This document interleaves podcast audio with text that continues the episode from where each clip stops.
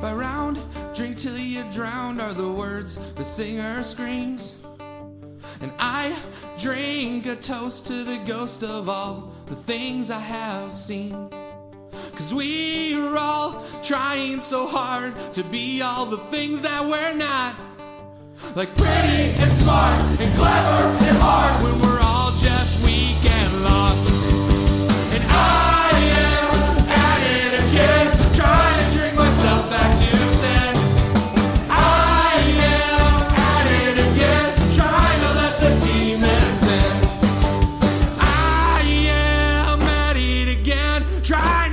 myself back to sin. And I am at it again, trying to let the demons win. Hello,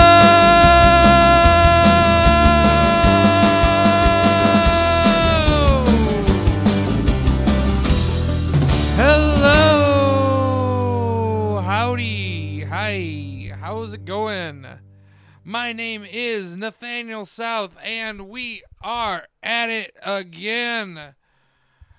Whew. Uh, man, it has been a heck of a week. Um, I, I'm not gonna talk much up here at the at, at, at the at the front because I want to cut to um the conversation I had with uh, Patrick and Brett. Um, you you've read the title. It's uh we're gonna talk about Audiofeed, which we were all just at, and I think it's a really wonderful conversation that I probably should have shut up more and listened to more. I I'm I'm I'm working on it. I still I think I talk too much. I think I think a lot of thoughts and uh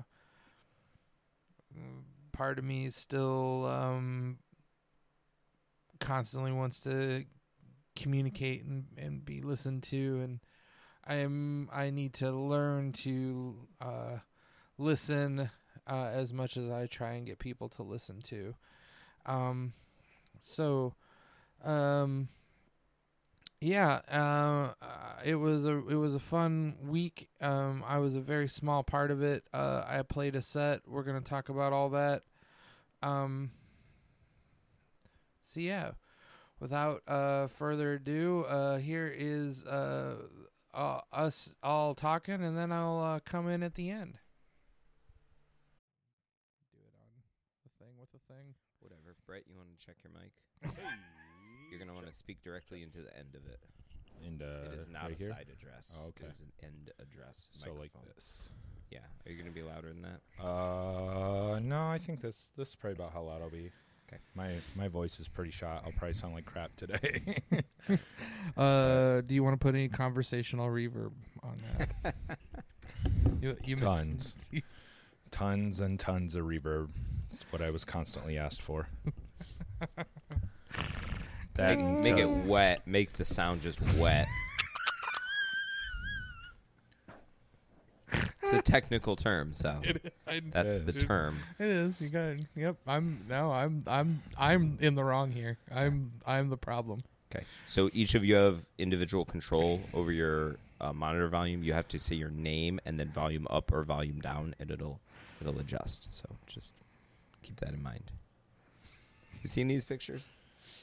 I have seen some of those. They're great. Did you see the pictures from during his set? Yeah, where he's like straight across from him. It's so. there was good. somebody there that was just dressed like Kevin Schlereth, and then like stood and watched him during his set. And there's all these pictures of like Kevin playing to Kevin, and it's like It's great. it's good joke fodder on the group right now. Yeah. Yeah. Yeah. All right, we're recording.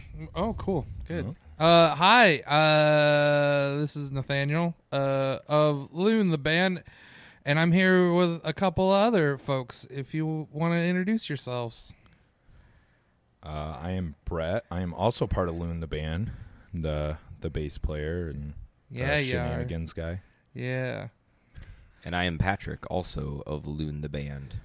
Wow, amazing. Producer today, I think. Hey, Uh, isn't that most days?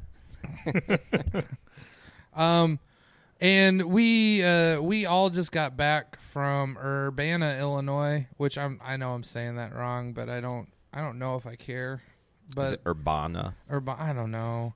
I know that I know that Urbana. I don't. I know that it has a surprisingly not enough Starbucks for a college town, and I know that because Devin and I just really wanted to get uh, some breakfast at a Starbucks one morning, and it it became like a real journey, and it, and I just we just kept laughing because we are like, "Wha- it's the University of Illinois is like we're on campus, like how can we how like shouldn't there just be seven of them? Shouldn't they just be like one square block is just one starbucks after another? And it was not um but uh you know i've i one as as any of y'all that that listen to this a lot know is it's often uh these days just me kind of talking about whatever music thing or political thing or often both things that come into my head and I that's not on purpose. It's just convenience of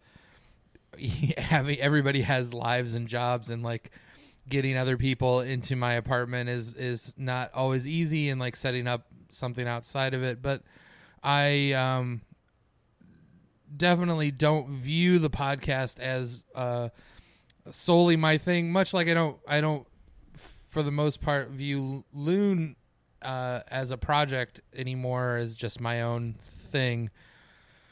Uh, we'll probably get into this some here and there as we kind of go over the last week and everything. But like uh, the the messaging, these guys uh, are are gracious enough to allow me to kind of push the lyrical and kind of like tonal agenda of of Lune. But these days, um, the the project has definitely entered a, a thing where we all are just aggressively and in the best way taking ownership of the the sound of the thing and that's been cool and we'll get to that down the road but I, I, I definitely wanted to brett had a great idea of just getting all three of us together which doesn't happen near enough and just talking about what we all were just a part of which is Audiofeed uh, which is a music festival, and and I'm gonna kind of say what I know about it because I I know the least uh, details, and we'll work towards these guys who know the most details.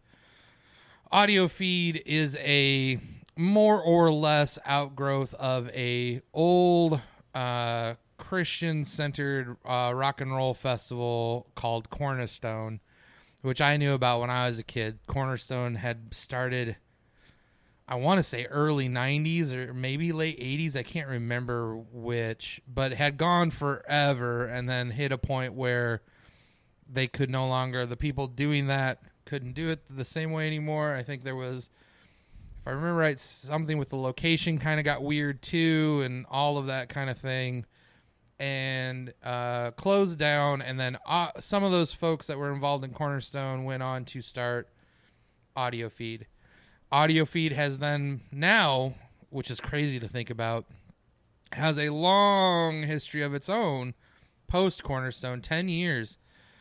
And um this year was the first time that uh y'all were like a big part of actually putting the thing on which I, you know I, I i don't think this is a shock to anyone is is why all of a sudden Nathaniel is is in Illinois helping out, and Lune is is this time was a solo set. You know, that's kind of my doorway. You you guys having a doorway into that world and being a part of that world is is how I'm tangentially now connected to it because um I've I've done a bloodline now. I've done an Audiofeed now, and I can tell you two things just from my point of view that are uh, very apparent. One, there is a uh, amazing, uh, rich community of people who have known each other for a long, long time, and respect each other's uh, art and are very supportive. And not because anyone made me feel that way, but it's very apparent to me because I I was like, oh, these all people have wa- a lot of history with each other, and I'm just going to sit here quietly and occasionally make a joke or a jab and and and see how that goes. Um, so, um, Brett's uh, and I'm kind of talking a lot at the front, but we'll get past me here in a second. But the kind of that interesting juxtaposition of I don't have a long history with actually being there, I do have a long history with knowing of and about and having my own kind of bullshit and baggage that kind of comes with that. Um, so yeah, uh, Brett, uh, let's start with you. Like, when did you start? Like, when was your first audio? Like, I don't even think I know that. I don't think that came up. Like, when was your first Audiofeed, or when did you start getting plugged into this this very I got to retrace my steps. deep community? because.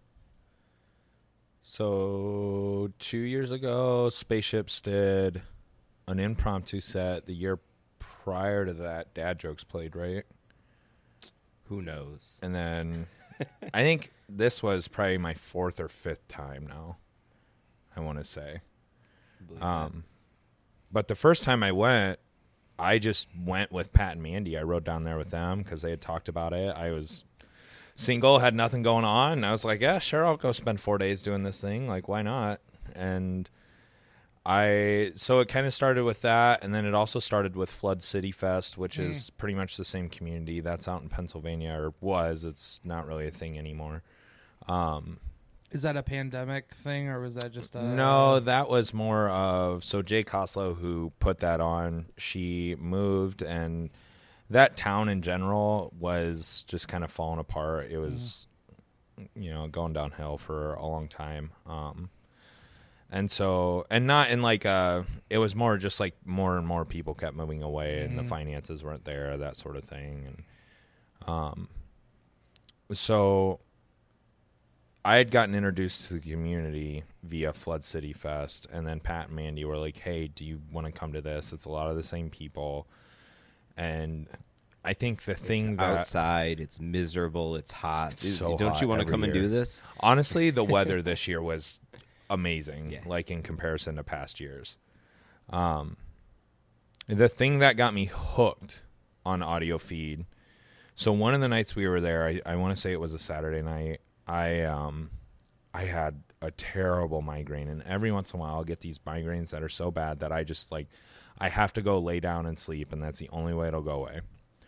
So I went into my ungodly hot tent, and I passed out. And I woke up to some pretty heavy riffs on the main stage because we were camped out probably quarter a mile from the main stage. You could see it and hear it very easily.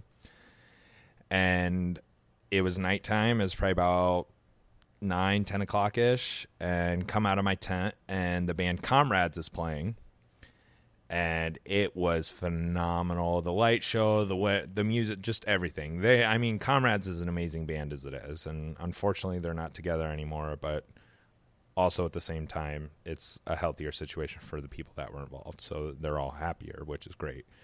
Um, so I I got hooked at that point.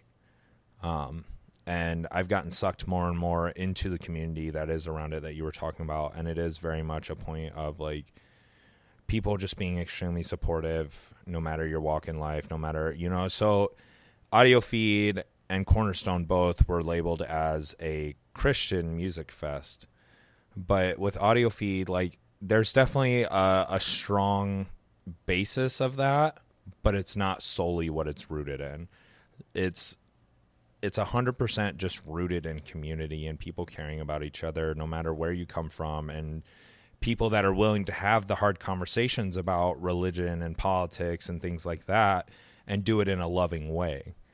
And I have never, aside from this in my life, seen such a large community of people that are willing to be like, hey, no matter what you believe, like we can talk about it and I'm still going to choose to show you love, you know? And, and that's huge for me because that's how I try to live my life and that's how I try to be in general and and it's a hard thing to do and so to find other people that aren't perfect at it either but are trying at it is is really rad and it's just very encouraging um so yeah this is I want to say this was my fifth Audiofeed um and also is now probably my favorite year of Audiofeed that I've had Uh, Patrick, you on the other hand, I won't, I I don't. Am I wrong? But did Doctor Doctor play Cornerstone?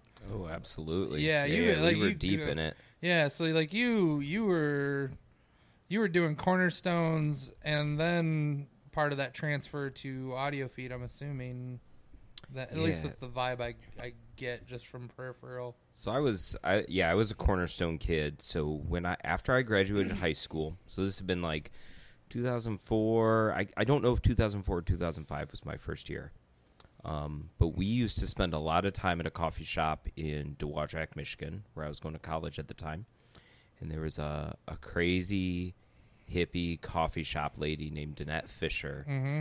who used to have this hippie band from Chicago come and play her coffee shop called Seeds. And she had this wild crush on Scott from Seeds, who had dreadlocks down to his knees and played every instrument under the sun and blah, blah, blah.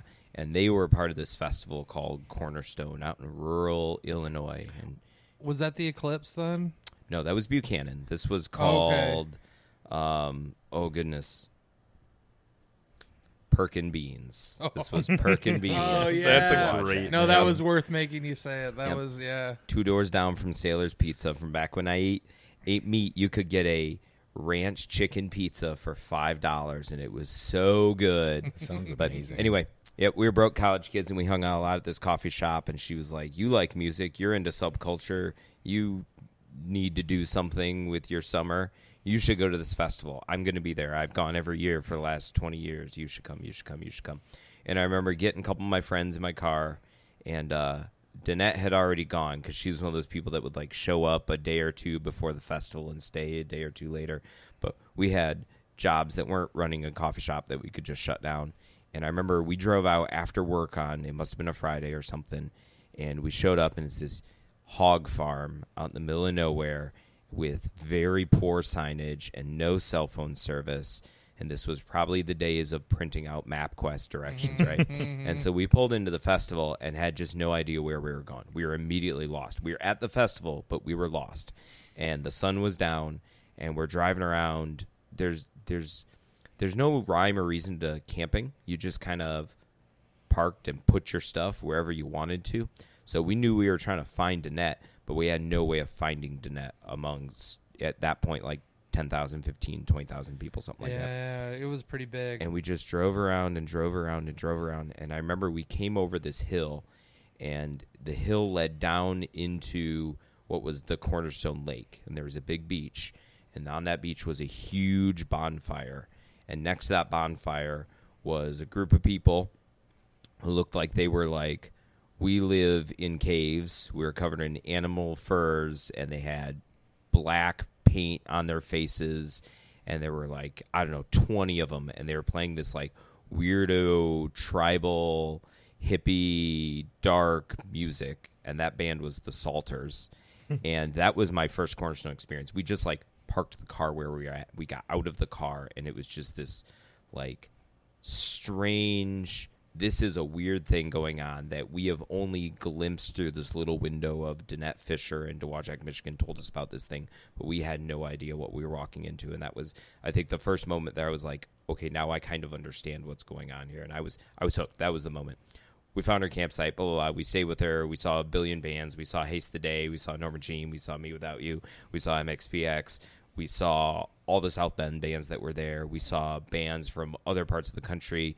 There's a band that I have yet to track down. They were called The Love, and choosing a band name like The Love when you're a local regional band That's makes rough. it so hard to Google you. But they were like spazzy and crazy, and they had like homemade matching T-shirts, and um, hang on, oh somebody's unplugged. Yeah, it's me. We can cut this out. Where where are you supposed to be plugged in at South? There we go. Now I'm back. So they were called the Love, and they had like homemade matching T-shirts, and they were spazzy. There were two vocalists. They were kind of like the Blood Brothers, but kind of like not the Blood Brothers. I don't know. They were great. Anyway, and uh, and it was kind of that point on. I was like, this is just a thing that I do with my life every summer, and um, we went back year after year after year after year. Um, so one of the things that plagued Cornerstone is. Um, they they struggle with staying on top of how to make the festival um, attractive enough to enough people so that ticket sales would cover the costs of the festival. Because even though they were on a hog farm, which I assume they didn't spend much money on, just the infrastructure of renting tents and dumpsters and toilets and all the cleanup effort and the online presence and all of that costs money. And they were stuck in the churn of we need to book a bigger band to either justify raising ticket prices or to drive additional ticket sales so that we can then cover the overhead.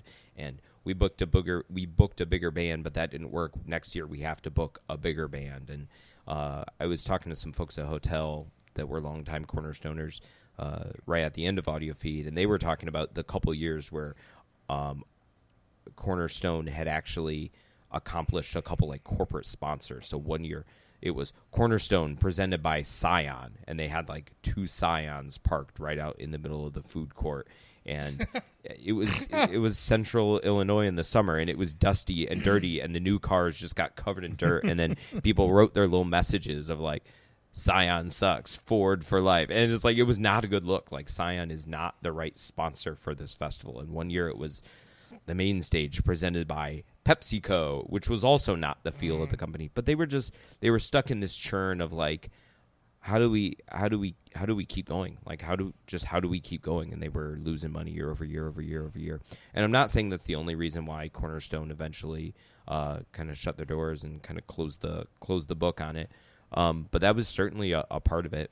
And uh, when kind of word got out, as you alluded to, there's group people who um, cared deeply about it. You know, is that their their community was there and they had um, connections and people that they saw but once a year from all over the world, and this was their family reunion. And they said, "We can't, we can't not go. We're going to go somewhere, and we're going to meet with these people somewhere, and we're going to celebrate music and community and uh, Jesus culture somewhere."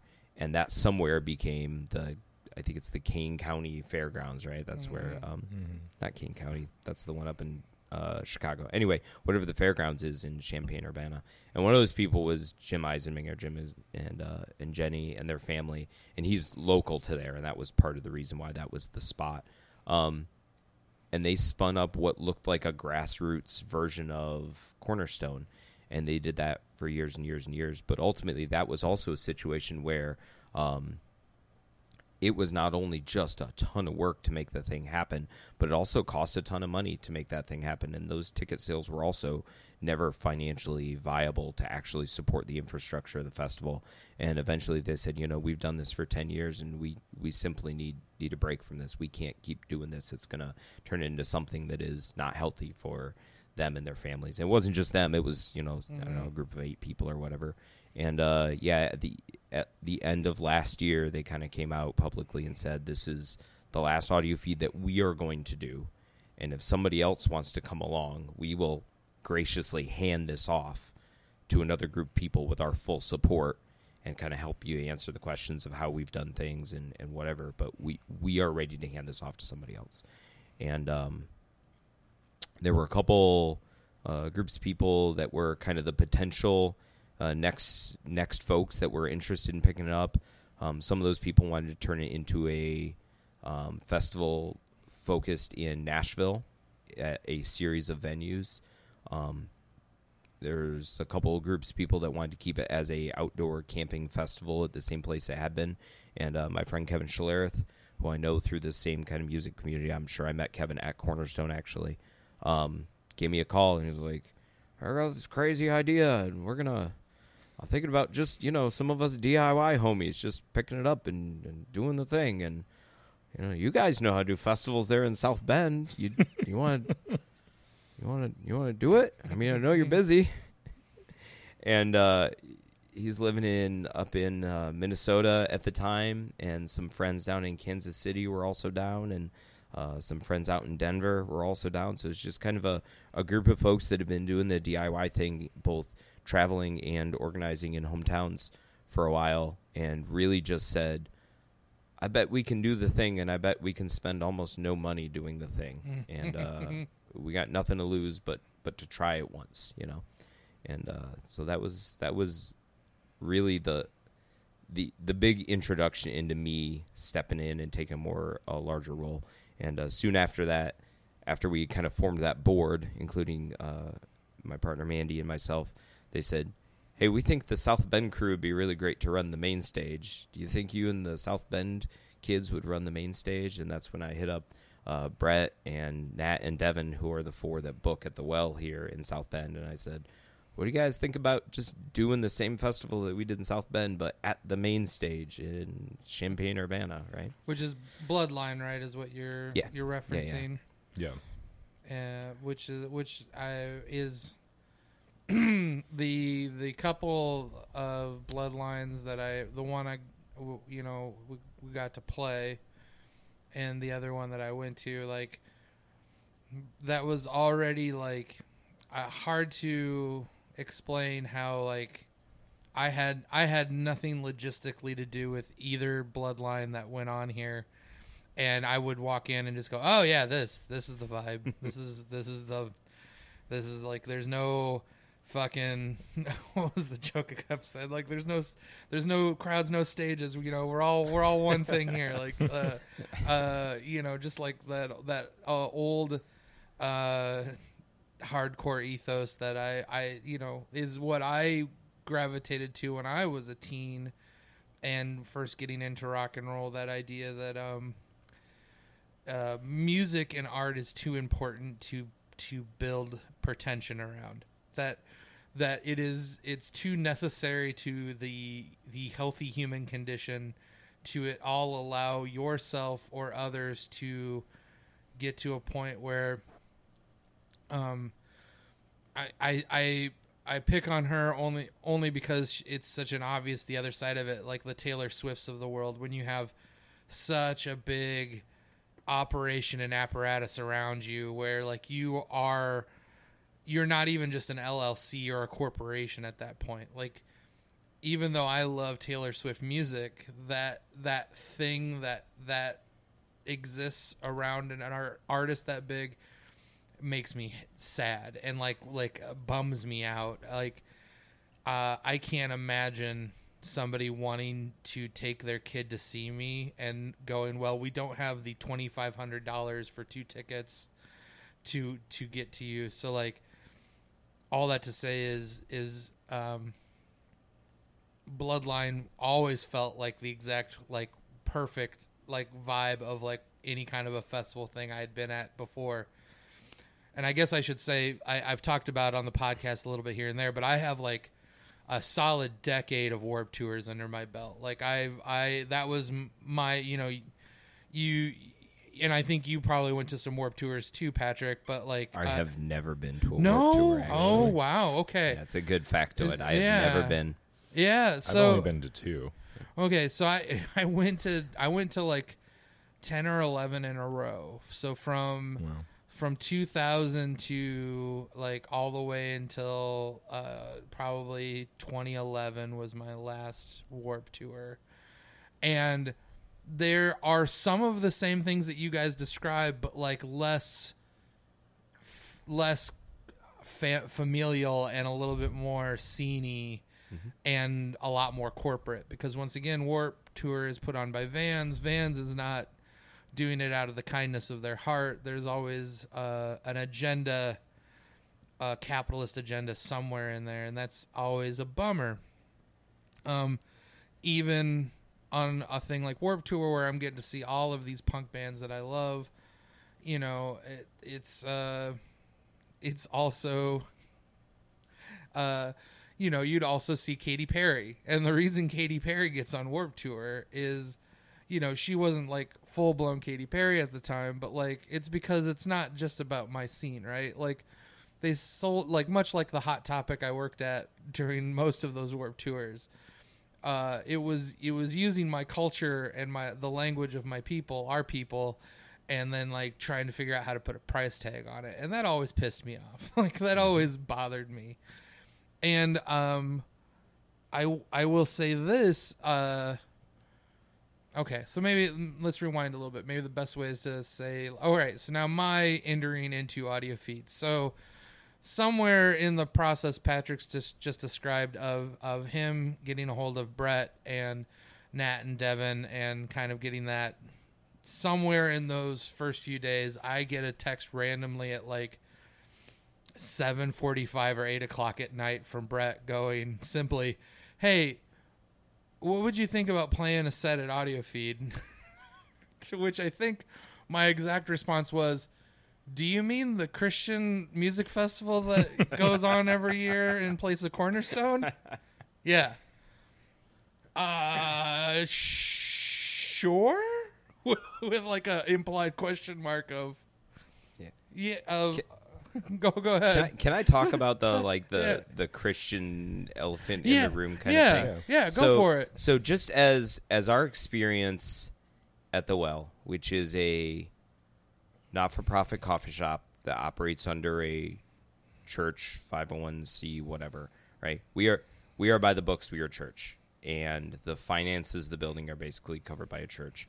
I grew up in a period of time where churches were um, I'll use the term taking advantage of a of a blossoming local music scene and saying this is a way we can get a bunch of kids into the doors of a church. And a lot of those church venues were then in the long run not successful because they found that they were not then converting attendees at shows to attendees on Sunday mornings. I feel like they went into it with a, a really poor spirit. Now, to say the music scene did benefit a lot from a whole bunch of churches putting a whole bunch of mm-hmm. resources into sound systems and buildings that were relatively nice and relatively clean and relatively safe where a lot of young bands could could play music for their friends and a lot of young people could go and see local music. But there's always been a local tension and a, and a national tension with this whole like um, in the mid 2000s of church venues being a thing.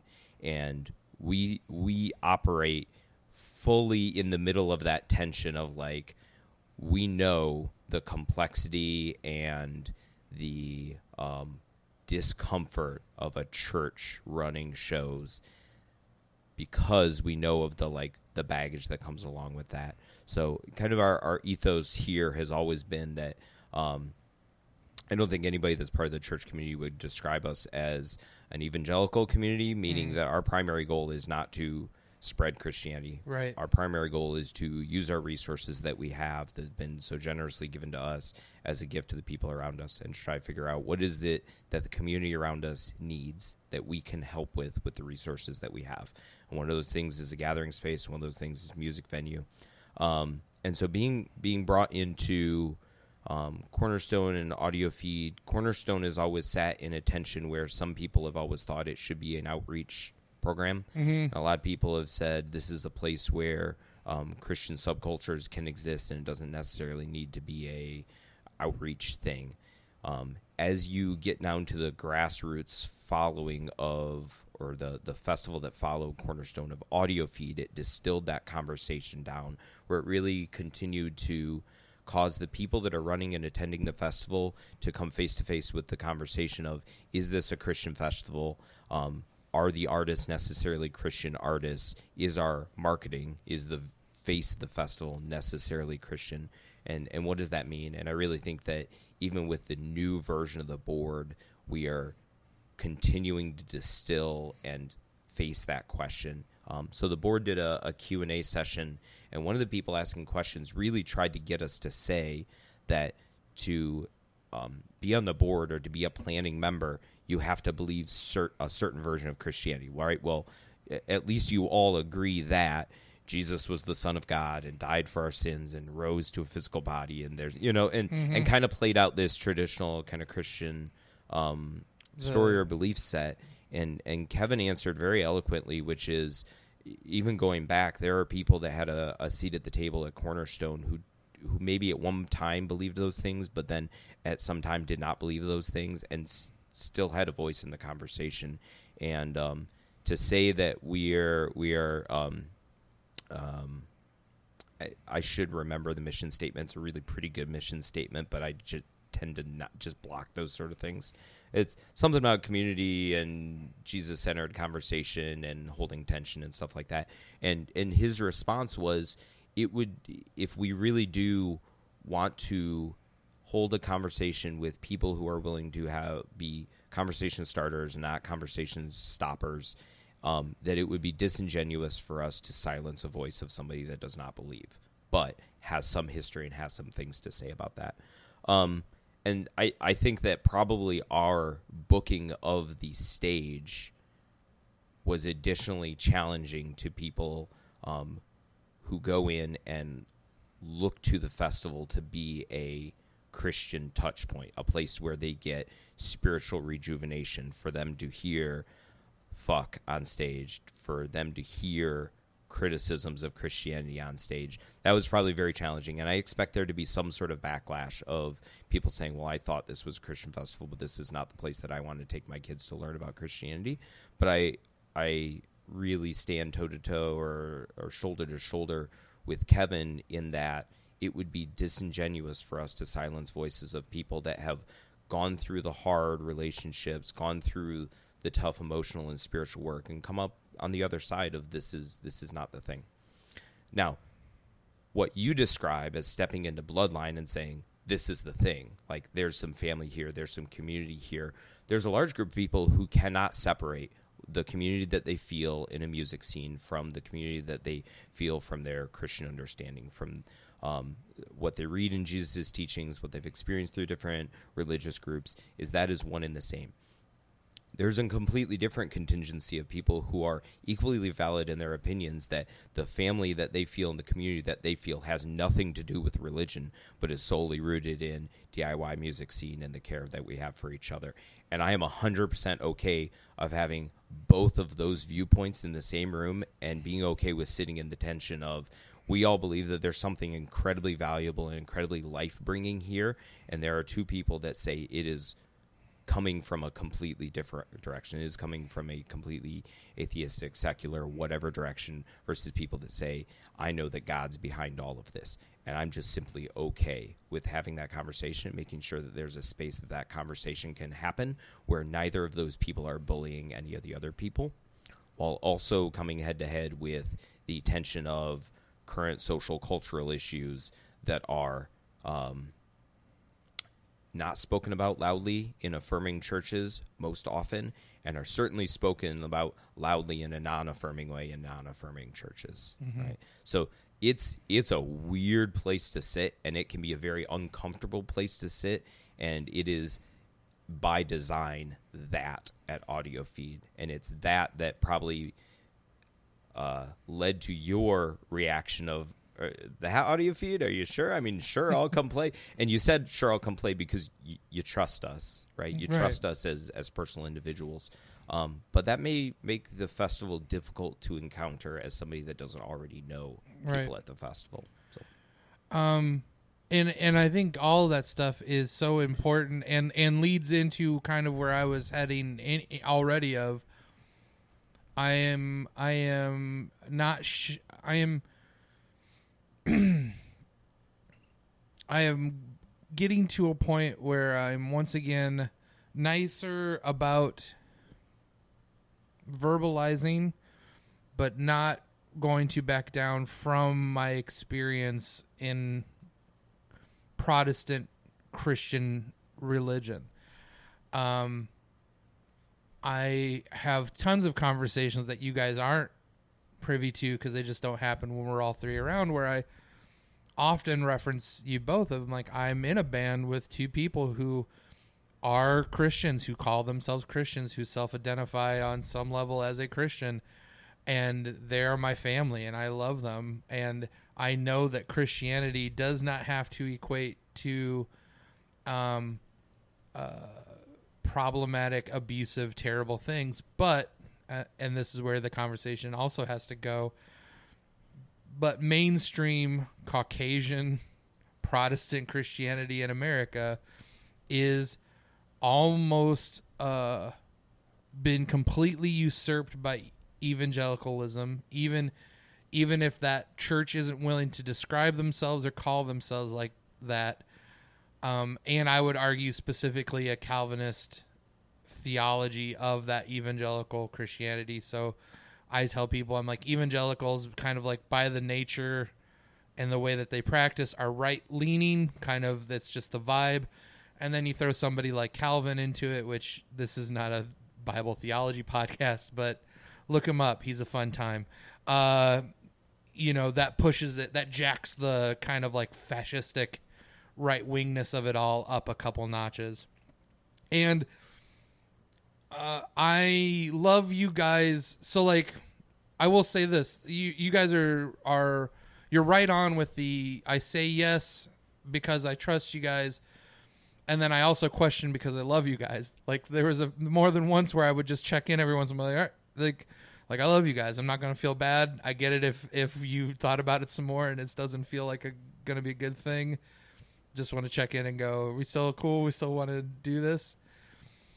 And I will admit, and and wasn't shy about this either. Of like hitting hitting the ground at Audiofeed, kind of being like, I don't I haven't I don't know. I don't know. I'm I'm to I'm to try and come in with not a lot of preconceived whatevers. But uh ooh, boy howdy do I not know like on a personal level. And um I am very happy to say that for the most part I I was proven all of my worries were were silly in hindsight and and that's very cool you know there there are what it made me personally do more is just kind of like not have anything to do with any of y'all that are are religious and at Audiofeed. It was more of me doing the thing I prefer to do, which is just taking a moment to uh, uh, attack myself a little bit more and figure out my own stuff. And for the most part, all of the stuff that kind of made me feel weird at Audiofeed had nothing to do with y'all and just the fact that like all of it is like attached to like childhood drama like uh, a tent with people praying in it should not fucking make me angry like there is nothing inherently like off-putting uh scary or infuriating about people believing a thing and coming together to do a a, a, ritual of that thing they believe. But because all of that prayer tent and like Bible study and all of these these words and connections in my brain all connect back to a church and an experience that was aggressively abusive uh that puts me on edge. And that was very cool and good uh it doesn't sound cool or good but like self work is so important and so that was actually very interesting for me to kind of like go oh okay so nobody here's made me feel weird. I haven't had anybody um, confront me about any any ways that I have like expressed myself or allowed myself to be perceived. Um, the vibe has been cool. There's like every once in a while somebody will say something that'll just kind of make me go, Nyeh. but that has you know like as I dig into it more, that has nothing to do with like them or what they said, and more of like the last time I heard it was by an old racist fuck and it was used to control people and i think if we have any hope and i still do have so much hope for a better world we have to get to a point where people who have uh, concrete to questions about what happens when you die beliefs you know we have to all be able to coexist and and and function around each other. And um, whenever i'm in a place that does that in any kind of level i get excited. Like it's it's kind of like you're getting to watch anarchism in practice. Like uh this is maybe a weird hard left but like when i look at like what we accomplished on the stage not not any of us performing and we all did but like the entity that was the south bend crew putting on a fucking four day show with like shifts and like complications and all of that and just kind of there weren't bosses and workers there was just all of us there doing the thing. And i tell people all the time like anarchism is misunderstood because we have so much of our brain that is programmed to you only listen to a person if they have power. And it's like no if i'm in a situation uh, on a monday morning and we're having sound issues and brett's running sound i'm going to listen to brett because he's the guy running sound and he has more knowledge than i do it's not because he's a boss it's not because i'm a worker and he's a at, at the top of the the pyramid. Like it's it's a more beautiful thing than that. It's just everybody understanding. We just got to do the thing to make the thing work. Like like what's you know maybe and and for a few days there it was mostly me just kind of like staying out of everybody's way uh, as I kind of nervously joked more than once, like, you just want me to sit here and not, okay, cool. I just, uh, no worries. Uh, um, and I, I think that, um,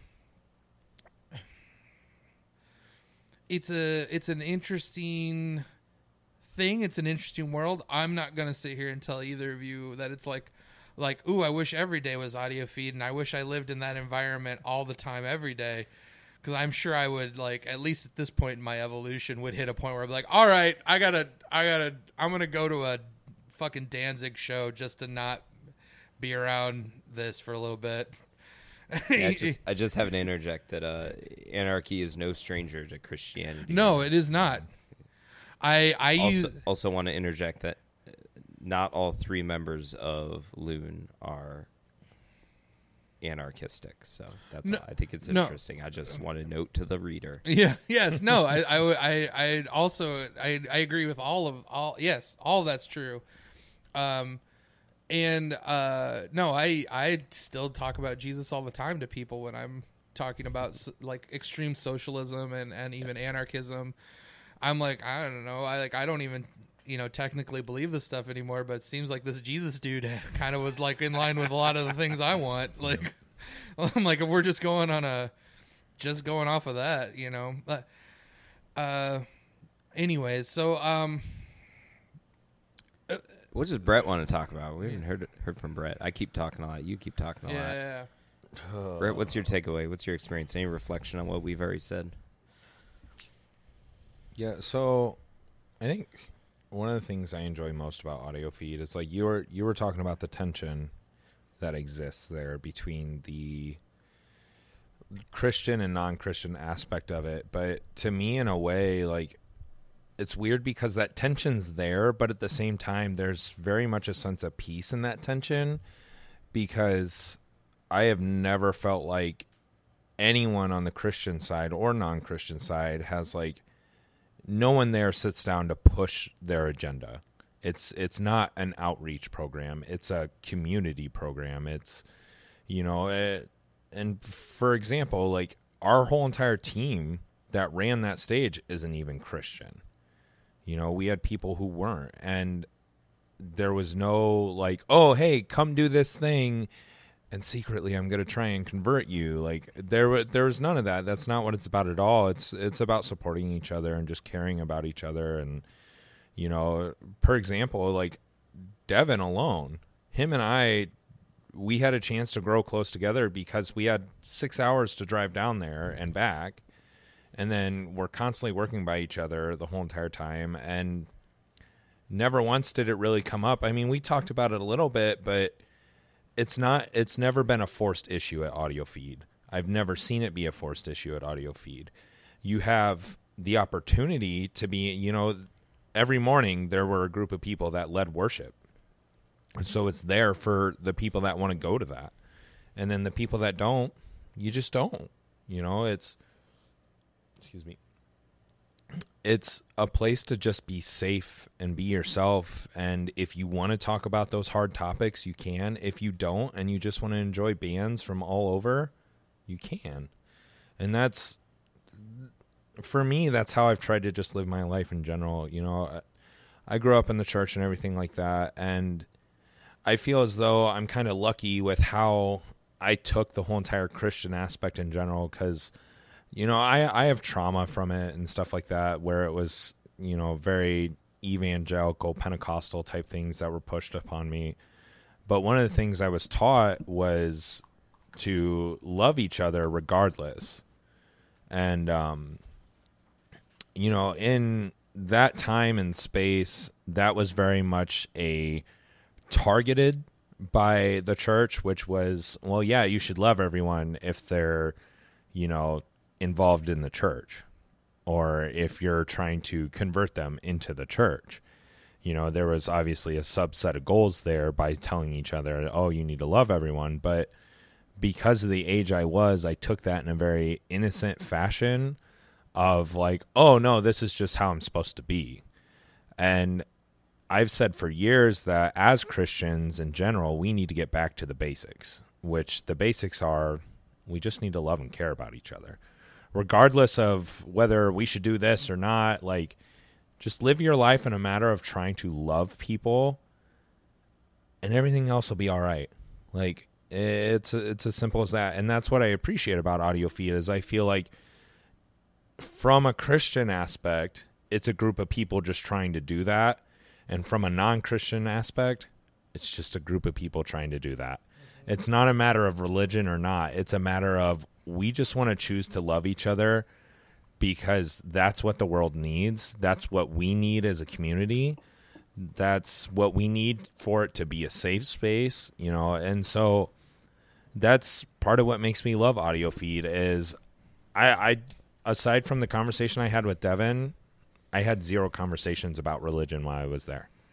You know, uh, there was and there was just no reason to. Mind you, I was pretty busy running Right. stuff, but I also had a five hour shift each day in which I wasn't working. Mhm. That there were those conversations to be had, but you know, it's more about the seeing people I only see once or twice a year at most and being like, "Hey, what's going on with you? What energy can I put into you?" And not so I can pray for you, but so I can just listen and give you advice if you want advice. Just be a pair of ears if that's what you want. You know, just choosing to care about each other. Um, and the thing that like was really interesting for me is my first year going to Flood City.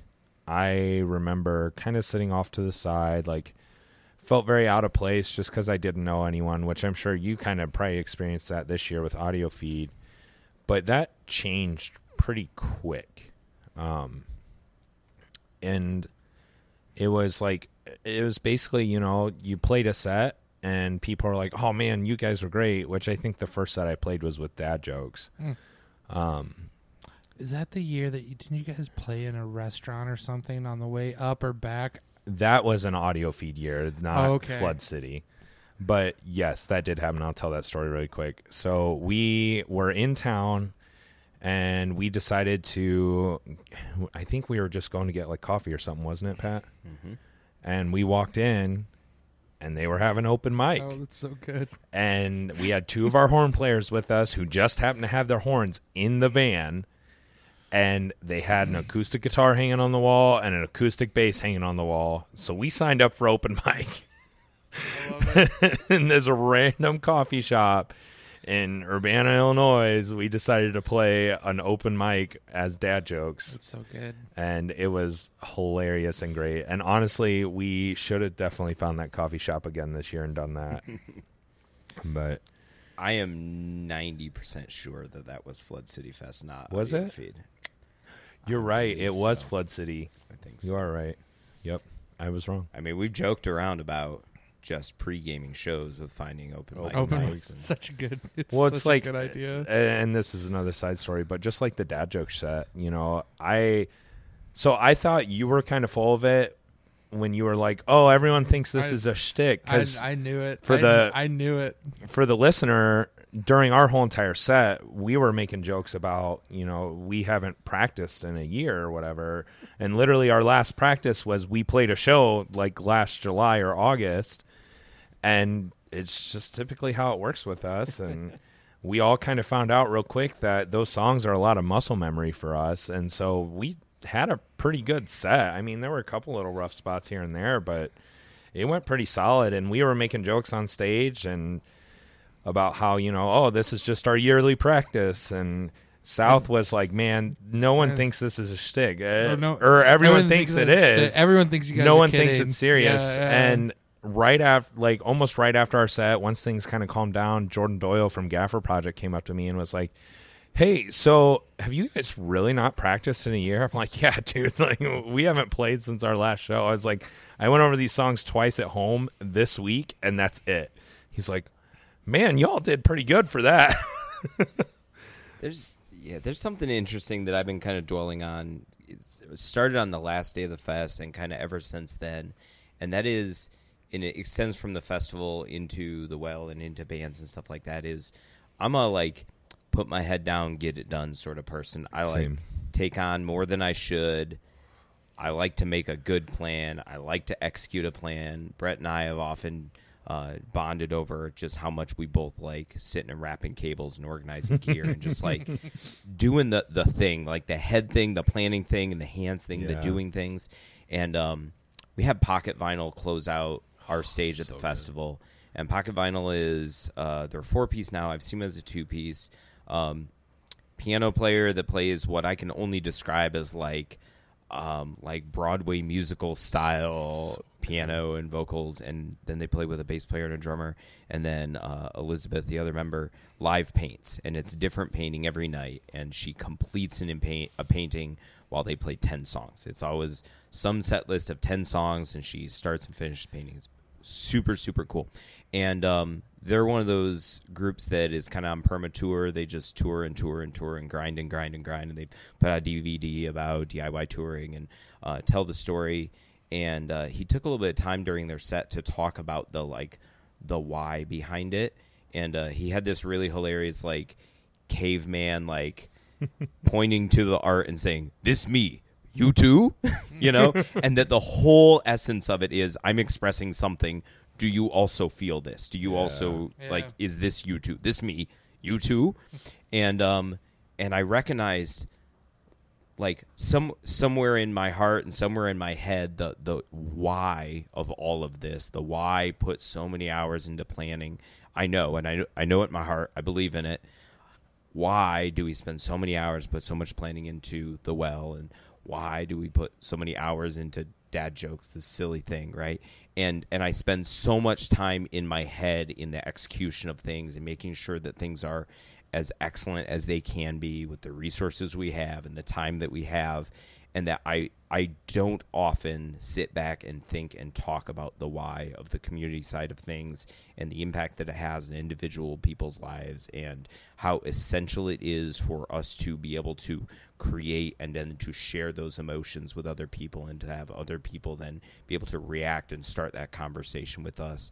And um, one of the things that I've recognized is, especially in working with some people that I know very well at the stage, like Brett and South, of working with people that I don't know very well. So even though I do a lot with Devin here at the Well, I don't know him on a personal level very deeply. Um, there are some other folks that um, I know they've been around. I know they're they're like they're a homie because they're around and they have enough similar interests that I got to believe that we share some kind of some of the why, but we haven't really talked about it. But to work alongside people to see how they pour into it in the same way, um, we're like kind of drawing on this well um, that has been built or filled by that same why but without ever really talking about it. And it's it's very very very rewarding to me to be able to do that kind of work alongside people who also have the same drive see the same value have the same beliefs about the value and the people around them um, and to be able to rely on that even if i haven't had those long heartfelt conversations or that deep relationship with those people. Um, dad jokes is just kind of a, an interesting part of that where it's like it's it's maybe not the why and the how conversation but it's the like the the performance and the uh the talent side of things where it's like we don't have to have hours of practice to be able to turn up and have a good time and to perform and stuff like that. Mm-hmm. Where it's like that's that's important but it's nice to be able to rely on there's something there that we know we can all rely on each other on that we don't have to have a ton of practice and still be able to turn up and show do the thing. I know that south and brett and myself don't need to spend hours and hours and hours and talking about how important community is because we've done that over a long period of time and we can go and we can be very busy at a festival and execute a thing with a high level of excellence and uh, very thin margins of how we're going to get things done and to be able to, to rely on that and know that we don't have to end each night with two hours worth of conversation of how important this is and how spiritually uh, awakening this is for all of us where it's like th- that's okay. We know where we line up we know where we don't and we can we can we can have the comfort in just drawing on that sometimes so. Yeah, I, I think that um Man, both of you made me think of, of a few things. Uh, one to double back just real quick to some of the what Brett was saying is I think I think what you're describing, Brett, and why I was very at ease very quickly in the surroundings of Audiofeed is you're just talking about an actual safe space, Mm-hmm. like an actual one, and what when like things that the right wing have grabbed and attacked and mutated and twisted is that that what does a safe space mean? Well, it's it's the same way that I view the well. It means that if you're here, you're going to be respected as a human being. You're going to be respected as a, as a, the perceived human being that you want to be perceived as on some level.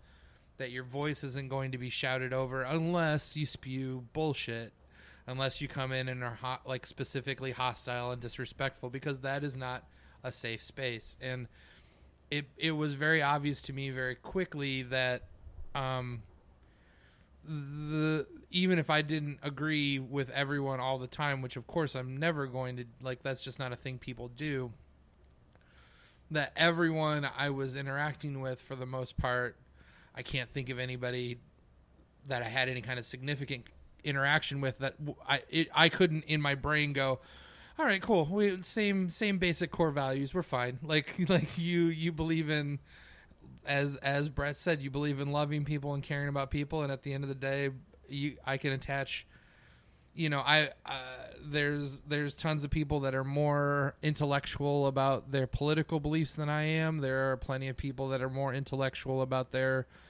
religious or lack of religious beliefs than I am uh, all of that stuff is cool and fun in a way and important in a way but at the end of it it's just like i basically exist in a world now where i'm like do you love people? You want to protect people? Like you know i you know the, the first example that comes to mind sadly these days is do you think that it's wrong that a family that already loves their trans kid is having a government like threaten to forcibly take that kid away from them um, we're we're cool. Like I like everything else is just bullshit. We can we can argue about that later, but let's deal with the fact that states are threatening to take children away from families that love them and accept them.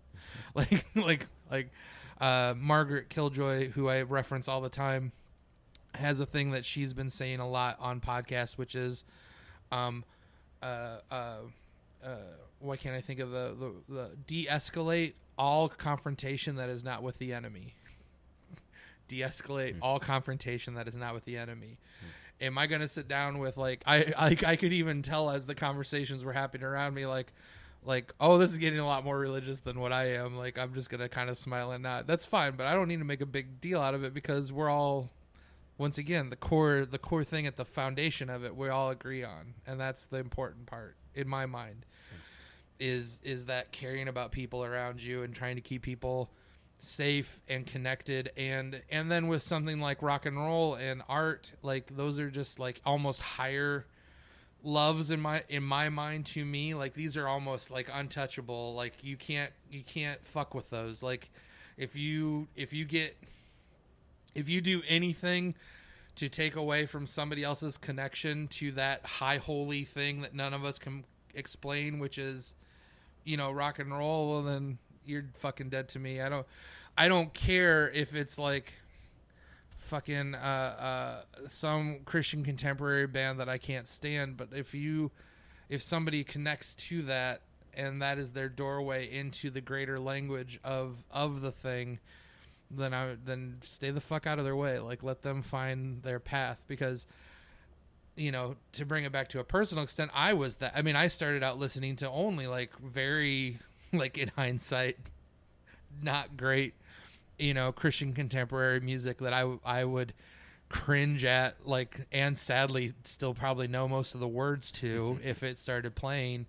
But you know what? It's it was my doorway into a thing that I'm very open with everyone like that is the only reason I'm still here. Like that that this DIY scene why it's so important to me why I will leave my dogs and my cat for 4 days and go to a city that I don't know to a festival that I've never been a part of before and help put it on. Is yes a big chunk of that is because my family asked me for help and I'm to always help them. And the other part is is that they also invoked the mother rock and roll and DIY music, and I'm like, well, I those are like those are my high two high callings, so of course I'm gonna be there and like be a part of that, and uh, it was. And this is where it's going to get weird because for me because uh and and please jump in and if you if people had conversations with you or whatever i because i have a hard time talking about myself but i do think i also realized pretty quickly like not in a combative way it like the potential was there part of me was there in the beginning but like by the time i played my set there was just a part of me that was like yeah nobody's talking about this stuff not that they need to but like yeah my my set like what i'm going what i'm bringing to the table here like what i'm I'm about to allow people into myself and to give give to them is not um not been addressed in a way that I've heard specifically done yet. Not that anybody needs to come and agree with everything and how I lay it out there and and kind of, you know, in Lune the band we we roll a little rough. Like the language gets a little bit tough. The the the the pictures that we're painting are not fun and pretty all the time or ever, honestly. the uh, but um, that that is an important that that that this this community of yours that that I have been allowed in to a little bit of it that it was kind of comforting when I realized like oh the thing that I I can be useful here as an artist is the same thing that I'm useful for at home because before Lune was a long running thing and everyone knew South was gonna like roll some hard heavy shit, like there wasn't a Lune and there wasn't a South rolling hard heavy shit in the exact same way around here. And I just wouldn't go away. Like like I just just kept still putting on shows and putting out records and in a weird way it was very like comforting to kind of like go back to the roots of like oh yeah just you know like man, I'm gonna sing about some rough stuff, man, and hopefully there's some cool conversations afterwards. And and there was like I I personally um, what Daniel David from Daniel, Daniel, yeah, from Rosemont, um, uh, specifically like came up right after I sat back down at the merch uh, table. Um, To sell things, you capitalist. uh, oh no, I was just about to say, and, and everyone will be proud. I not no, I sold one sticker. We made one dollar at Audio Feed. and and in hindsight, if I had he just hit me real early, if I'd known no one else was gonna buy anything, I I really wish I had seen him again because I'd been like, he just you know what, I don't feel good about this. take your dollar back. just take your dollar back. I just I'm I'm glad that you wanted a sticker.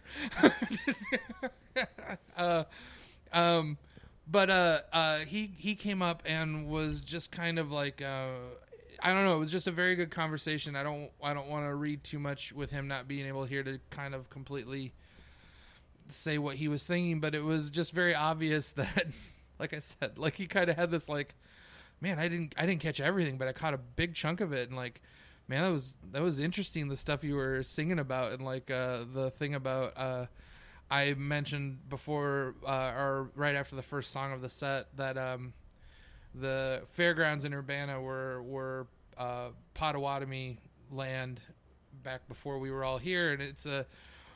I'm not the first one to do it. It's just something that I've I've as I, I grow and evolve, like. I want to start doing more of when we play Lune shows of just acknowledging that there was a people and a culture here before folks that looked like me bulldozed through it. Um, and uh, the the lead singer of Rosemont is a is a, a black man in America from Detroit, and I can only imagine like some of the.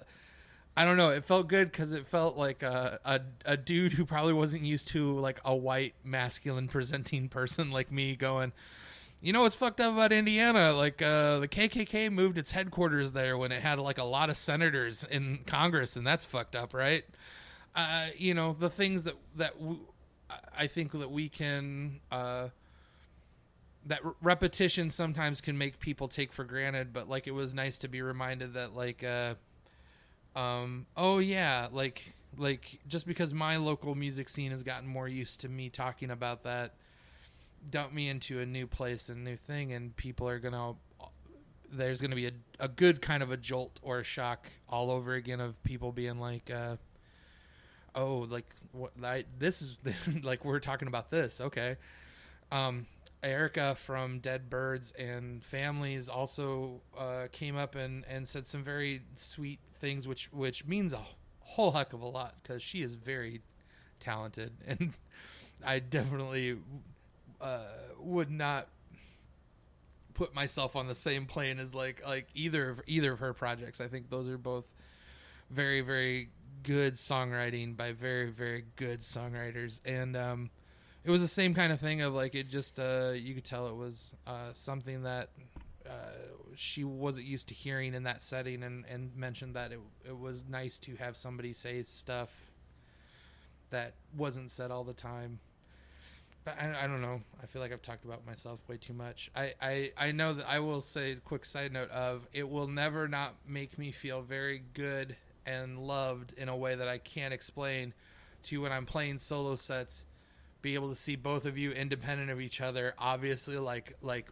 like airplane your parts or, or or like beats in in Lune songs and that always makes me really happy Yeah, happy it never fails that when you play a solo set and both Pat and I are there, that at certain points Pat and I look at each other and like, yeah, this is the big part. like, I I can't anymore. I can't listen to you play solo without hearing the song in my head, and it was. I should not have sang along to your set as much as I did. My voice was already so hoarse after the first couple days, and then I like, I just couldn't resist, you know, and.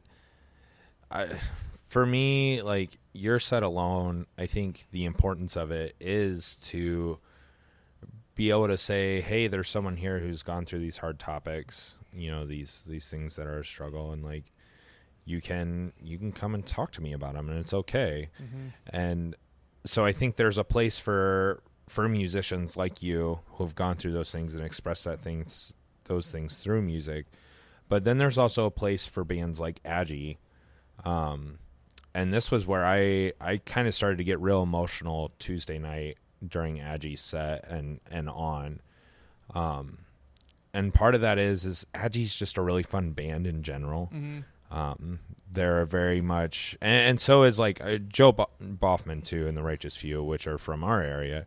You know, they're also another band that's very like joyful, excited when they play. Like it's just it's pure joy. R- real quick, I just because I I want to say this on mic. That that night, like I've never been more bummed that I just could not like I just didn't have it in me emotionally to gut through Yeah. Another day and like not see my my animals and stuff. Like I had just hit that that wall where it's like. I you everyone's good, right? Like we don't need me to be here, and like okay, I need to go home. But like I just kept being so sad because you had Jagalchi into into Boffman and into uh, Agi, and and I like those are just all like that's a that's a murderer's row of just Oh, energy, just like Phenomenal. just like wild uh the, the thing that makes them all three similar is how not sim like how they're just all like off the charts kind of all over the place For the record, I think it was Junia, Joe Boffman, Agi, Jagalchi, Pocket Vinyl, all in a row. That was was the so final good. five. Yeah.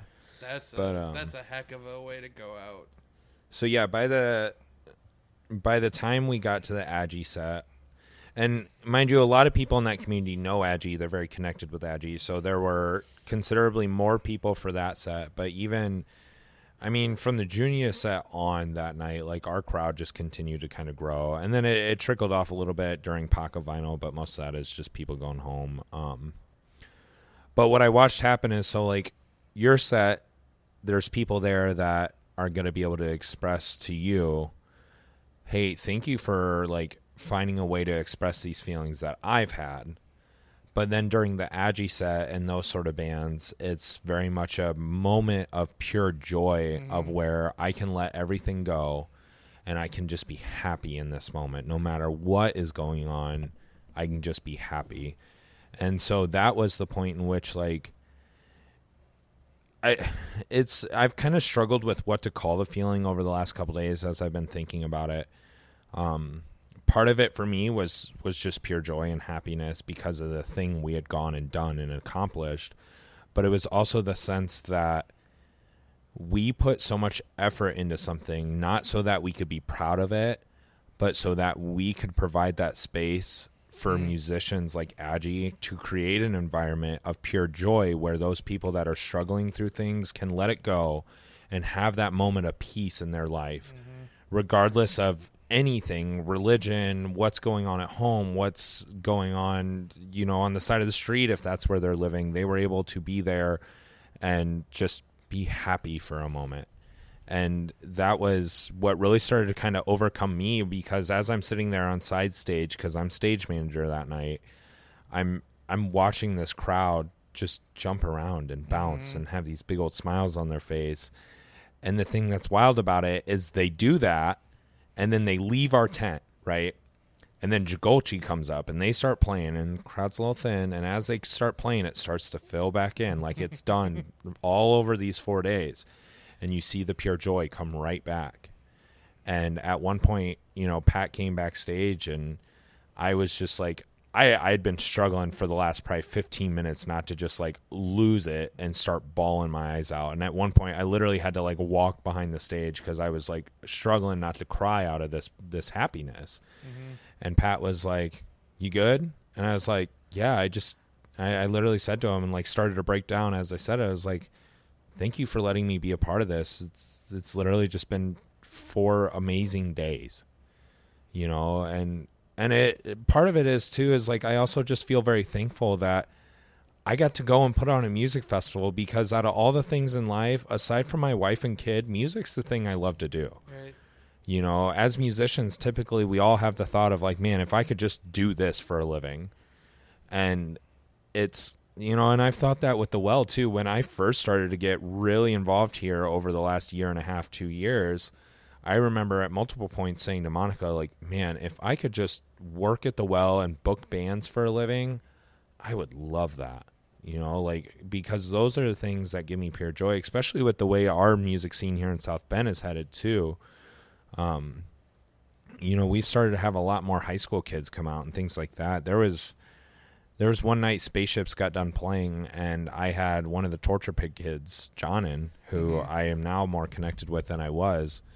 Uh, he came up to me, he had bought one of our VHSs and he wanted me to sign it. And it is some high school kid. I'm like, for me, I'm like, dude, I'm just some lame local band. Like, yeah, I, I think our stuff's good and I enjoy it, but Just like Clark before you, and sound and noise, and and like it's the long, unbroken chain of. Yeah, you're just you. Hmm. Whether you like it or not, you are just a part of that. That like one generation handing Yeah. itself off to the next Well, one, handing off to the next one. That's exactly what I realized that night too, because he came up and asked me to sign that, and at first I was just kind of like thrown off by it. Anytime somebody asked me Right, to sign something, right. I'm like, dude, you don't want my signature. It's terrible, but you know. And I also like, I just feel that like uncomfortableness, of, like, why, why, why? Well, yeah, yeah. But what happened was, is it kind of clicked in my head, like, oh, I used to be that kid. Mm-hmm. I used to be that high school kid that was going to these church venues and asking these bands to sign stuff for me. And now I'm the old dude on stage playing the music and kids are asking me to sign stuff and like realizing the fire that has now come full circle to ignite in young in the younger generation. And so like that's I, I'm really excited for once we get back to hopefully doing Bloodline here in South Bend again because I think a lot of those kids are gonna kind of get a grasp of that, and it's gonna grow the community of Audiofeed and Bloodline and all that even more. Um, so I yeah, that's that's what I got. That that's awesome. Um, so one of the things that's been hitting me over the past week or so as well is I've spent so much time talking about that experience of like being young and discovering music and going through a period of just like self discovery and really becoming who you are and, and having a space that's safe for you to express yourself and just go through some of that like discovery stuff. And something that was really important to me as I was just first exposed to local venues and I had a place that I could like put my hair up in a mohawk and wear an orange jacket and skateboard and be dumb around girls and like figure out what punk rock was all about and listen to Minor Threat for the first time and then be like, well, I can play drums and I can express myself this way and I have my other friends and they want to express themselves. And like that is so important and the thing that has started to strike me is that that is one story that we tell and that there's another really important story to tell and that is that people that are going through self-discovery and trying to figure out how to be comfortable in their own skin don't only exist as teenagers. Mm-hmm. that is an obvious like place where a lot of people do that. But i've recognized over the past couple of years of becoming a new parent that i have also had to now refigure out as we came out of covid and i went back to booking bands and back to operating things at the well. It's like what what does it even mean to try to re-enter the same world now with a child? Because i'm a i'm a different person. My family is a different family. Um, people who have gone through um, gender transitions are in the middle of their lives and now figuring out how do i exist in a public space again. People who have maybe um, started to put more tangible feelings to questions about their own religious beliefs and saying, um, I don't know how to exist in a world where my entire community was based on the church that I went to if I no longer believe in the same things that my church um, believes Yeah. in. Or maybe somebody that has come the other direction and had a long, angry, bitter life um, against a certain group or religion or something, and now is starting to think maybe those things aren't all so terrible because there are some nice people around me that do believe in those things, right? Is that kind of creating a space not only for the youth and a space where we can hand those things off to the youth so they can be the next generation but also recognizing like how important that safe space is to people that are in their middle ages or even even later in life as people are going through important and hard transitions no matter where they are in their age spectrum right? And that hit me as we were doing the the q&a uh, Audiofeed and somebody said the last time we attended an Audiofeed we did not have children and we attended this time for the first time with children and it's been so safe and welcoming and good to be able to have kids in this space and feel okay about it. And um, I know that venues with small children in them are not always the coolest place to play shows, but they're also very important places to have shows Yeah, because yeah. there are people that had their entire identity based on a friend group without kids, and now they have kids, and now they have to figure out how to continue to have a social life and continue to have impact and meaningful relationship around them. So it's something that's been churning in my brain that I never thought that the next iteration of the well would be one where it's important for there to be small children it shows. But I've heard feedback from people who have also gone through that transition to parenthood where they're like, man, I don't know what I'd do if I couldn't bring my kids here. you know? That's So that's personally for me one of the things I love most about the well in general is like I my daughter who's seven years old can't go watch me play in bars. Yep. Mm. You know, and pre COVID that was a huge part of our scene around here in general was bar shows. And it's like for me, uh, you know, I want my child to see the thing that I'm extremely passionate about. And to watch Marley come down here with Margot and Opal and whoever else brings their kids, and they just get to run around while this music's going on, and you know, and even like I've we've been up on stage and I've seen Margot come up here and lean against the the monitor and just watch us play and watch her dad play and mm-hmm. like there's something so special about having your kid there. Like there's been multiple points where I'll be on stage and Marley's there and she waves to me while I'm on stage and like you get emotional because of the fact that that's my kid. She sees me doing the thing I love Yeah. and that's teaching my child and these other kids around her that it's okay even if you have to work a 9 to 5 job to still follow your dream when you can Yeah. you know and, and that's so huge and like you said too pat like it's it's huge for people to be able to come in here and bring their children and not feel excluded because they can't.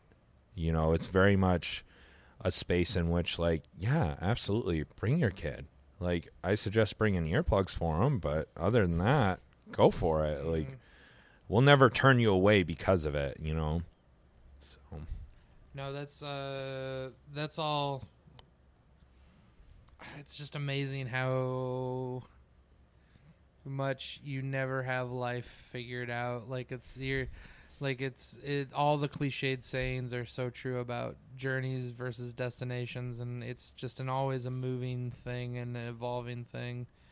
Um this feels like a good place for uh, wrapping up the Audiofeed of it all. Any final any final thoughts on anything? I know we talked quite a bit. It's it's tough. I made a comment earlier about how it can be difficult if you're not plugged in to get plugged in because it can be a, a thing that's very difficult to um, see the benefit of taking a risk of buying a hundred dollar ticket to see maybe a couple bands you know, but definitely go hang out with a group of people that is very tight that you are not tight with, right? So I don't know. There's there's there's something about um, kind of recognizing what sorts of places and scenes were important to us feeling connected when we were younger, and um, maintaining some sense of open mindedness for those encountering those things later in life as Mhm. well. Um, once we find those things and we get comfortable, it can be very difficult to, to get out of our house and go find new versions of those things or, or new those things for other people. So I guess just a, a general encouragement that's like, of course, every, I want I want everybody in the South Bend scene to drive to Champaign Urbana next year to go see what the thing's about. I know how irrational it is for me to ask people to go do that. Right. And so we try the slow burn of like introducing more and more South Bend bands that are sick, that fit there, Mhm. that also kind of jive with that, and starting to just create greater connections between the South Bend scene and, and that thing that Brett and I have, have found to be so meaningful and important over the last uh, several years. But um, yeah, it's just an, an encouragement to to leave enough margin and space in your life that you can discover what that next big meaningful thing might be, whether it's a, a group of people you meet on Reddit or a music festival that you decide you'll take a swing at, or you know whatever a community action group that uh, maybe you need to find a friend and go go visit a thing. Um, it only it only gets harder as we get more set in our ways, and, Right. and there's so much beauty out there in, in things we haven't discovered yet. Cool. Brett, you got anything? You good? Okay. This uh I I just on a completely selfish level of uh we are very rarely in in a space like this um doing this kind of a thing compared to what we're usually doing here in the basement at the well which is working on the next record I just kind of wanted to see where I know I know the next record lives in my head nonstop all the time, but I was kind of curious, like just a quick, like, touch in with like, you know, where you guys both were at in the process and what what your kind of like general. Yeah, other than the very like basic like we're excited about it. I think I think it's easy. I think I I speak for all of us when I say we're getting more excited about it, but. I don't know, just like where, and part of this, I think, is this is the most time I've ever taken to write a record and like have it be like not just me like slapping a bunch of like, well, this is how I'm going to play this song. So, like, I don't know what you guys are going to do when we hit record, but like, here's what I'm going to do. Where this feels very much like a process where we're kind of shaping the stone together, and that's that's been very cool and interesting. So, I don't know, just kind of wondering where we're all at in the the ship sails on journey.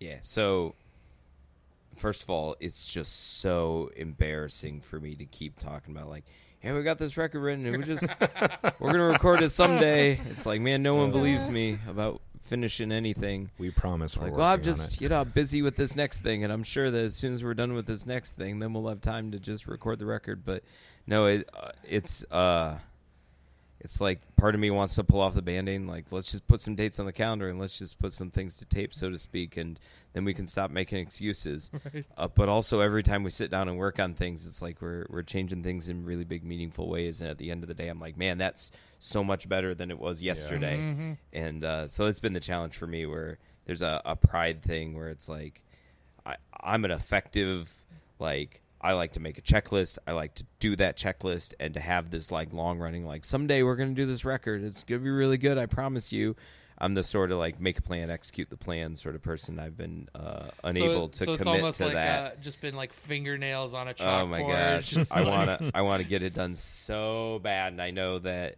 I, I I have direct agency over making that happen, and just am not.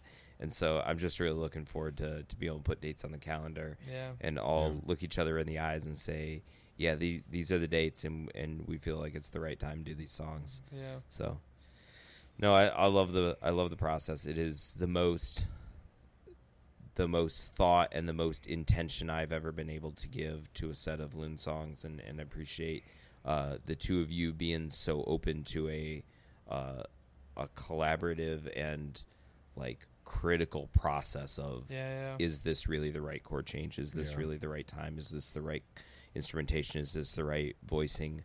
Um, it takes a lot. So I did the the Home Invasion project for a long time. So those of you that don't know, Home Invasion was a video series where we got a handful of musicians that don't normally play together, uh, not necessarily strangers, but sometimes strangers.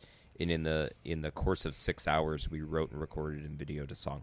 And uh, one of the lessons learned from that is, in order to be productive and to put out a piece of art that you're all uh, very proud of, you have to very quickly get over the "I'm going to be polite about every idea that everybody has," uh, because you just don't, you simply don't have the time to entertain people's bad ideas, or uh, let's say ideas that don't uh, fulfill everybody's vision, right?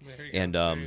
Uh, no it's it's so nice to work with a group of people where you can um, give your critical thoughts on the ideas and have everybody in the room be open and receptive and let's try it differently and not have to go home at the end of the day and really wonder is like man south south gonna come and be a jerk at next practice because what i told him about his g chord mhm. or um no but it's it's been really great to be able to have the kind of put on that producer hat where the the dumb drummer doesn't often get to give musical opinions and it's really nice to um have musical opinions and feel like they're in a place where they're um valuable or even as valuable as other people's musical opinions in the room and to be able to workshop through some of that stuff and try it this way try it this way try it this way but my god we just need to put some dates on the calendar guys I mean, the thing is though, is like as far as you know, drummer not normally being a producer. I mean, but I feel like bass is kind of that same thing, and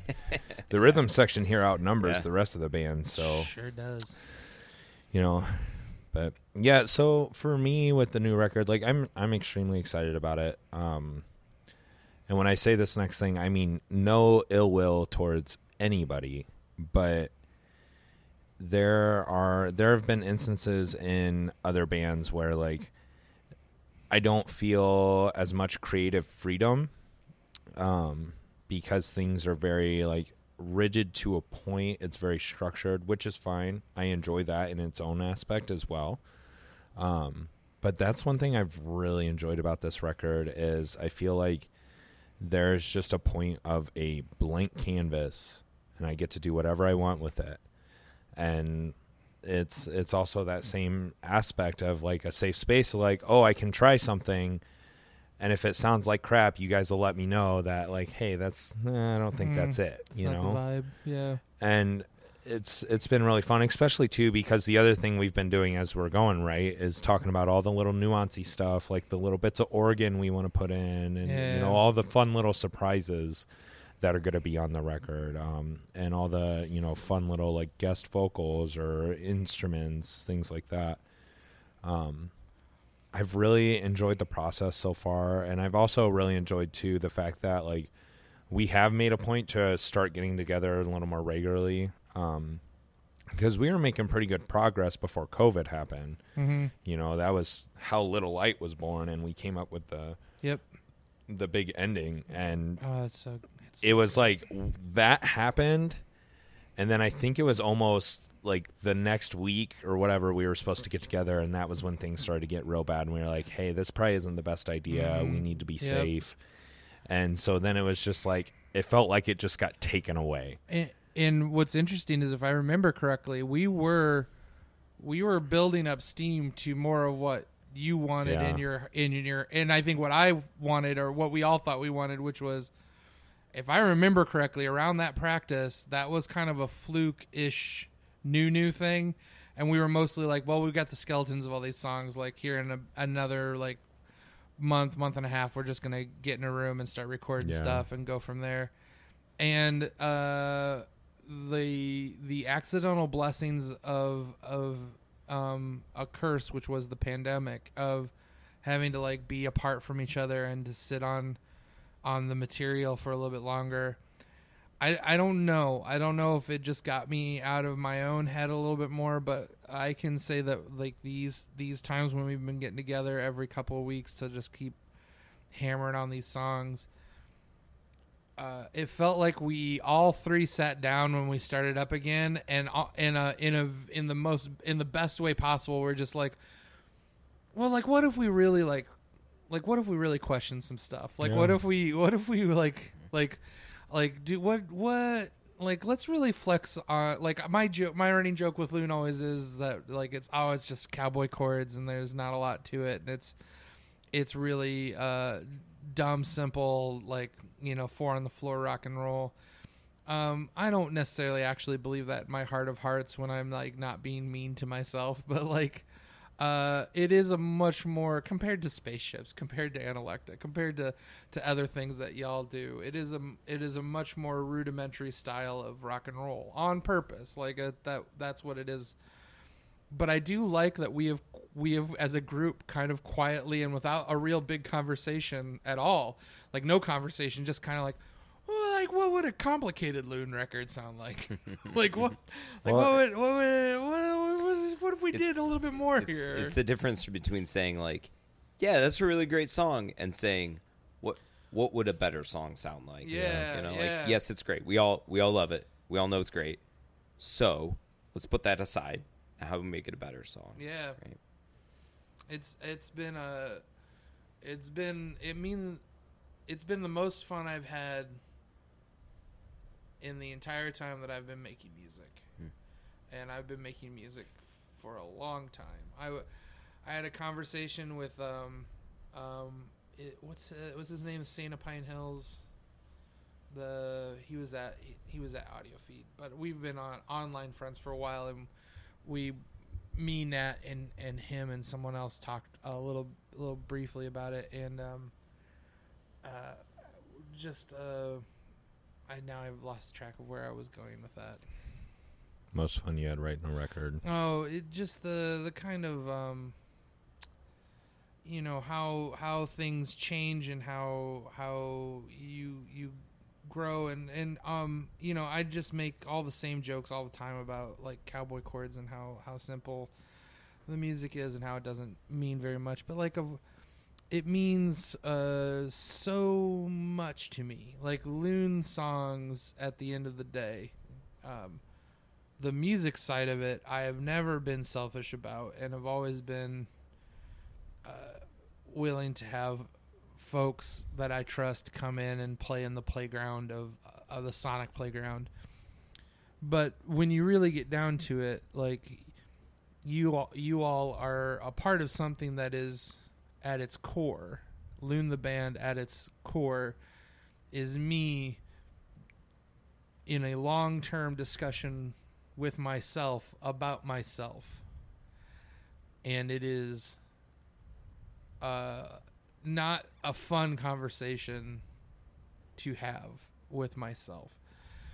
And it means more than I will ever have words to to put together that at this point in my life I'm doing it with two people who I feel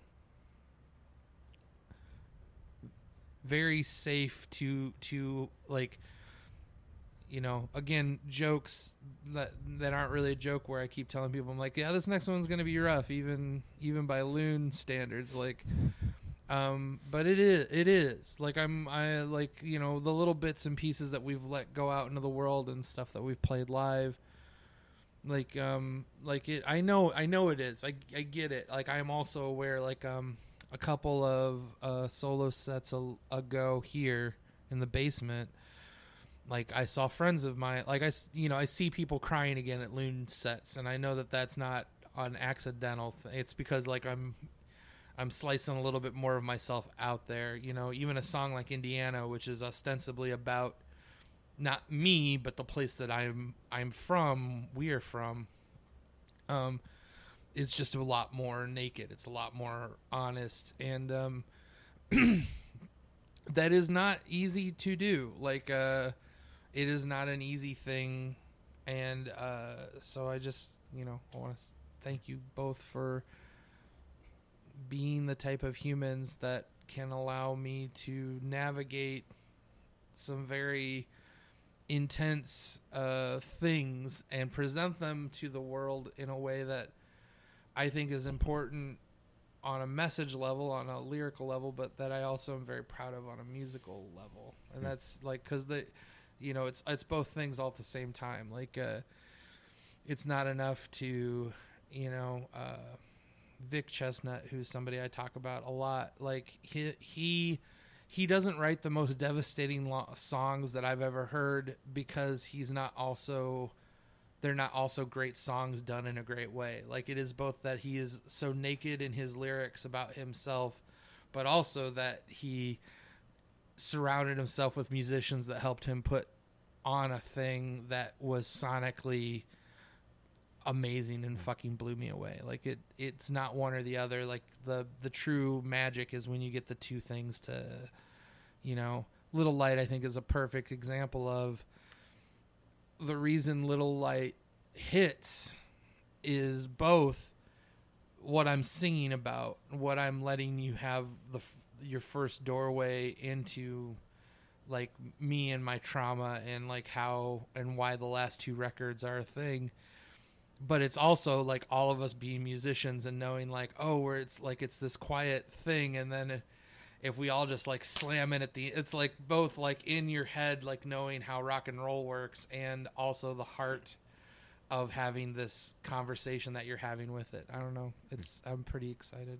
Yeah, I mean, emotionally, that song alone, you're you're talking about some really hard topics in your own life, and the end of that song is very much an emotional release Yeah. from that. yeah You know the the the lyrics alone at the end of that song stick by that. You know, is singing the fact of you know I want to feel better. yeah like that's that's what you're working towards every single day and so it, it very much is i think as a listener and on a personal level for you it's just as much a release every time we play that song. Yeah. Oh yeah. You know so it's it's interesting because yeah as as a musician like oh that's the big heavy part that catches me.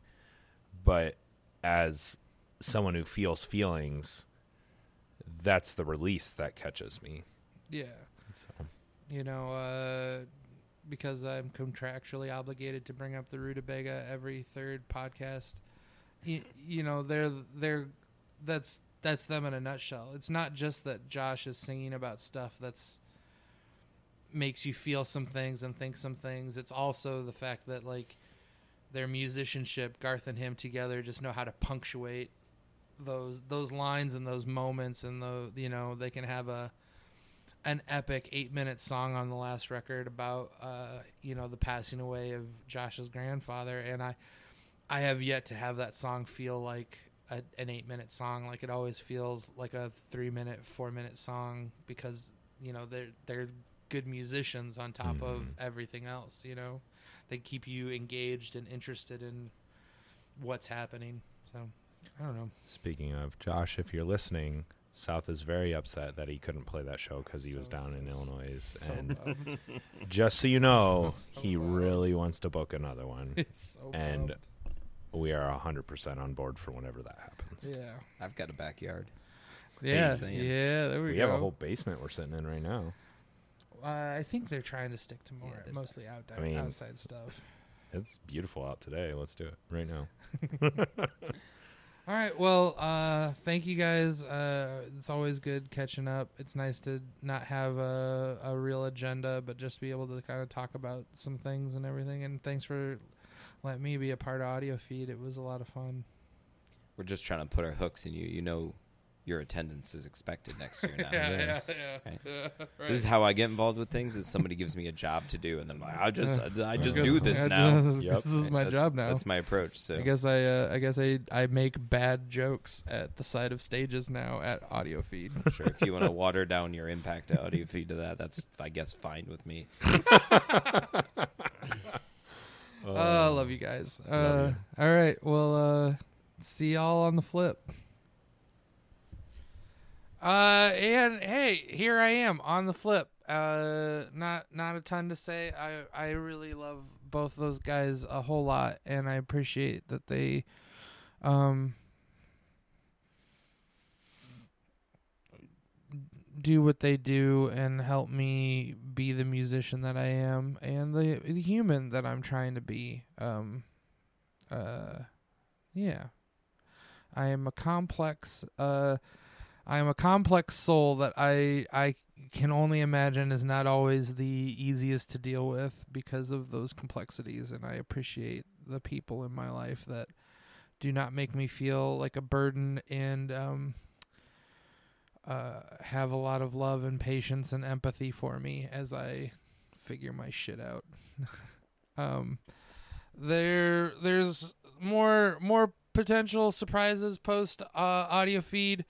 Um we're to get back at it. We're to record this record. Um so uh, just know that I love you very much, and Lune the band loves you very much. Uh, be anti-fascist and anti-racist. Be pro-black and brown.